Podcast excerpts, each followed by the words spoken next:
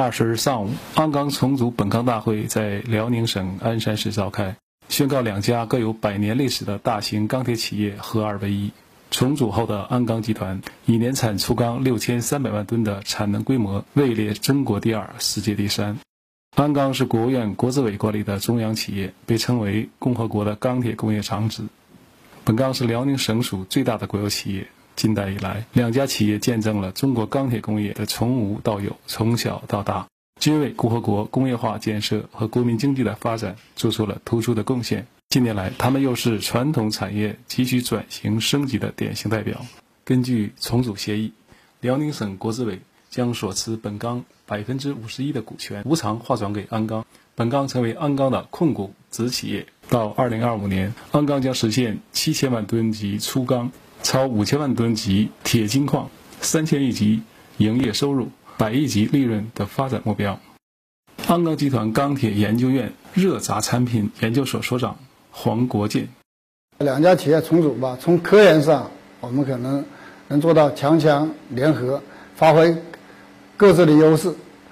同时避免了一些很多人财物的浪费。我们可能利用各自的产线的专业特色，实现专业化生产，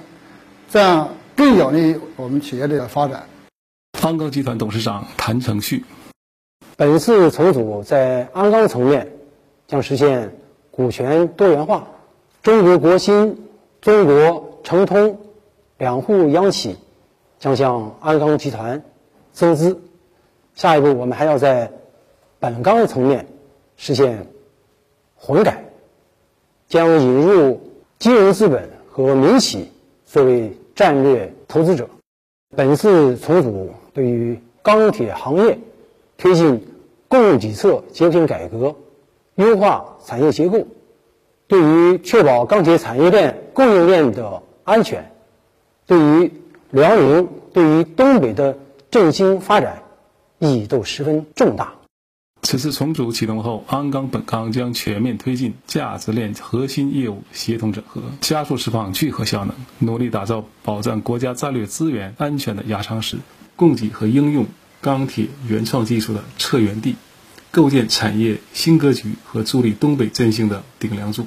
把鞍钢建设成为具有全球竞争力的世界一流企业，把本钢建设成为极具国际竞争力的汽车用钢及优特钢棒线生产基地。